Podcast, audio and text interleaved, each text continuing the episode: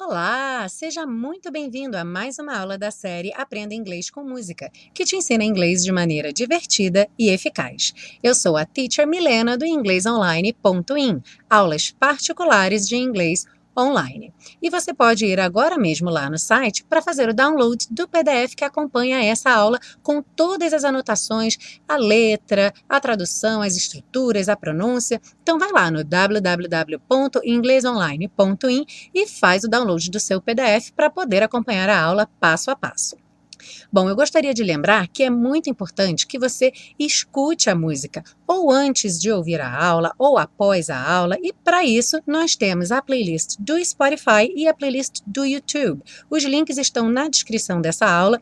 Eu gostaria também de agradecer muito a sua audiência, todas as pessoas que estão acompanhando a série Aprenda Inglês com Música, mandando seu comentário, seu feedback. Muito obrigada e queria fazer também um agradecimento especial aos colaboradores da série Aprenda Inglês com Música. No final dessa aula, eu vou falar um pouquinho sobre como você pode se tornar um colaborador desse projeto. Bom, na aula de hoje temos o Hey Elvis Presley, I Can't Help Falling in Love, uma música de Hugo Peretti, Luigi Creatore e George David Wise, que tem uma melodia baseada numa canção francesa, Plaisir d'amour. Então, vamos à aula. Você já sabe que a gente começa com a compreensão da letra, seguindo para o estudo das estruturas do inglês e finalizando com as dicas de pronúncia. Vamos lá? Wise men say only fools rush in. Homens sábios dizem que só os tolos se precipitam. But I can't help falling in love with you. Mas eu não consigo evitar me apaixonar por você. Shall I stay? Would it be a sin? Eu deveria ficar? Seria um pecado? If I can't help falling in love with you, se eu não consigo evitar me apaixonar por você? Like a river flows surely to the sea. Como um rio corre certamente para o mar. Darling, so it goes. Some things are meant to be.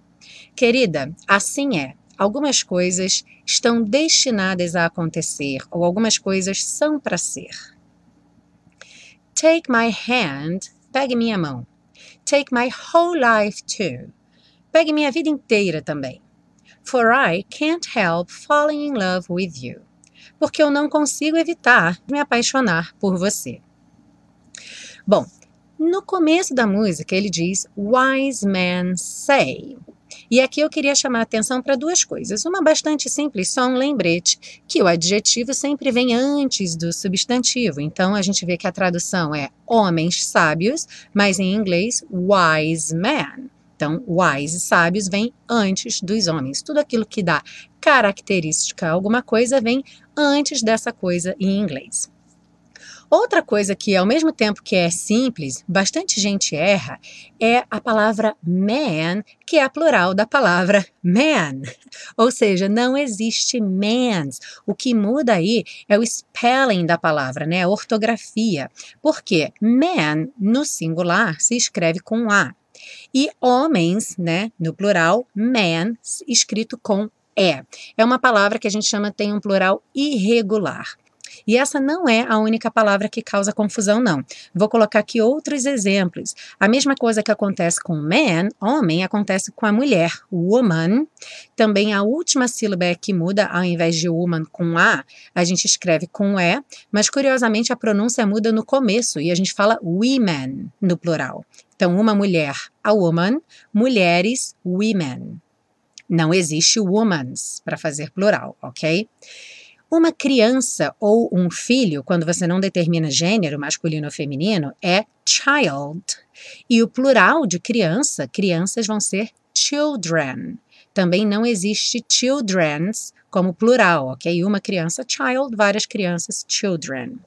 E a última que causa muita confusão, que é bastante comum no dia a dia, é pessoa. Uma pessoa, a person, várias pessoas, people. Então não existe peoples, tá, pessoal? Cuidado para não falar, ah, there are many peoples. There are many people. Então, ó, man, women, children e people são todos plurais irregulares. Cuidado com essas palavras. Seguindo, a gente tem uma frase que diz o seguinte: Only fools rush in e na tradução que só os tolos se precipitam. Esse que é por conta da ligação com a frase anterior, né? Wise men say only fools rush in. Então, homens sábios dizem que só os tolos se precipitam. E aqui nós temos duas coisas interessantes. A primeira é o rush in, que como a maioria dos phrasal verbs que a gente tem visto, tem aí um sentido concreto e outro figurado. Então, o rush in significa no sentido concreto, correr para dentro de algum lugar, que já dava para imaginar, né? Rush tem essa ideia de pressa, de correr, e o in para dentro. Então, se você corre para se abrigar em algum lugar, fugindo talvez de uma chuva, de um vento, you rush in. Agora, no sentido figurado, quer dizer você agir rápido, impulsivamente, sem a preparação adequada e sem considerar as consequências, ou seja, se precipitar.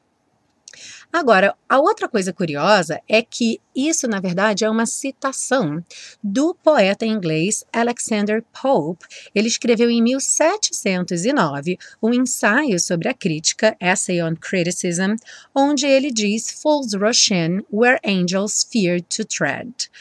E a tradução seria: Os tolos se precipitam onde os anjos temem pisar.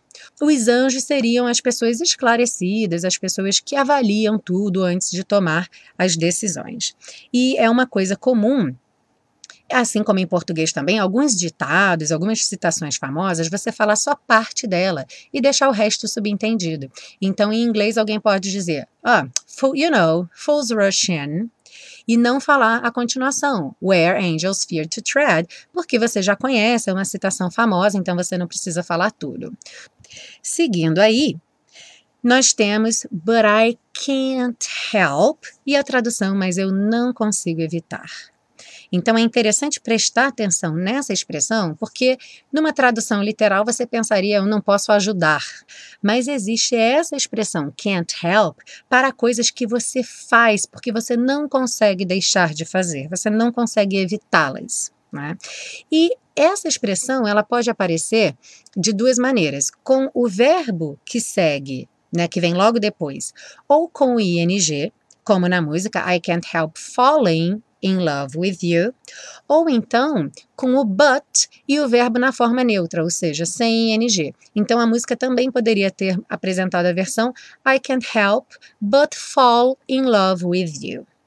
Ok, eu botei aqui um outro exemplo que seria: eu não consigo deixar de pensar em você, eu não posso evitar pensar em você. I can't help thinking about you, or I can't help but think about you. Na sequência, nós temos Shall I stay? Eu deveria ficar? Então, o shall aqui, ele está sendo utilizado como um sinônimo do should, que é aquele deveria quando você pede um conselho ou quando você dá um conselho para alguém. O shall é uma palavra que vem caindo em desuso ao longo do tempo, então é cada vez mais raro a gente ver essa palavra sendo utilizada. Mas quando ela é utilizada, ela aparece em contextos diferentes, com alguns significados diferentes, e eu não vou cobrir todos eles aqui. Então, além do should, que é uma opção, o shall entrar como sinônimo de should. Um outro uso muito comum, que é o que eu vou apresentar aqui para vocês, é o shall quando você faz uma sugestão. E aí, normalmente, você pode falar shall I, e aí você está oferecendo para fazer alguma coisa ou sugerindo. Por exemplo, It's hot in here, shall I open the window? Está quente aqui, devo abrir a janela? Ou quer que eu abra a janela? Então, oferecendo abrir a janela. Outra frase interessante é que ele diz o seguinte: Darling, so it goes. E aí, na tradução querida, assim é. Esse so it goes é uma frase curtinha que tem essa intenção de dizer assim é a vida, acontece, né? Assim é. Quer dizer, não há nada que se possa fazer com relação a isso, tá? E é muito comum, principalmente quando alguma coisa não acontece como esperado. Por exemplo, I just lost a $20 bill and I can't find it anywhere. So it goes. Eu acabei de perder uma nota de 20 dólares e não consigo achar em lugar nenhum.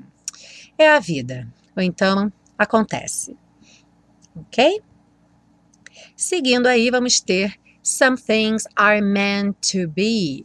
Algumas coisas estão destinadas a acontecer, ou então meant to be pode ser traduzido também como é para ser, quando a gente fala alguma coisa que é para ser ou tinha que ser. E também a gente usa às vezes em português falando, ah, não era para ser, né? Quando também alguma coisa não acontece como esperado. Então, uma frase que você poderia dizer seria, You know what? It was not meant to be. Sabe de uma coisa? Não era para ser. E aí, para fechar essa parte das estruturas, nós temos uma frase também curiosa que diz For I can't help, e a tradução porque eu não consigo evitar. E aí talvez você tenha ficado com a pulga atrás da orelha pensando, é, mas o for não é o por ou para, não teria que ser um because? Então, o for também tem essa função de significar because. Não é o uso mais comum dele, mas aparece até com uma certa frequência. Então, um outro exemplo aqui seria Mary didn't say a word for she was just too sad. Mary não disse uma palavra porque ela estava triste demais. Então vamos seguir para a parte da pronúncia, lembrando mais uma vez que você pode e deve baixar o seu PDF gratuitamente com todas as anotações. Então não deixe de baixar seu PDF lá no www.inglesonline.in. Então vamos lá. Wise men say only fools rush in. But I, o T ganhou o som rarara, but I can't help falling in love with you. Shall I stay? Poderia vir shall I, mas como ele tem tempo, ele canta shall I stay. Would it be a sin? Aqui ele junta, então would it, o D vira rarara, would it be a sin? If I, juntinho, can't help falling in love with you. Like a river flows. Aqui é interessante notar que o like não vai ter o E pronunciado, e aí o K já junta no A do a river. Então, like a river flows. Surely to the sea. Surely, o S tem um som de X, sh, sh, sh, e o E do meio não é pronunciado. Então, assim que você enrola a língua no R, sure você já vai para o Lee. Surely to the sea. Darling, so it goes. Some things are meant to be. Meant to be.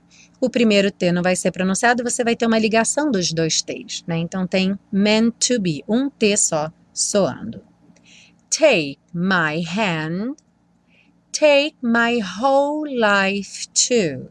Essa palavra whole, embora tenha um W aí no começo, você só escuta o som do H, que em inglês é esse som h, h, h.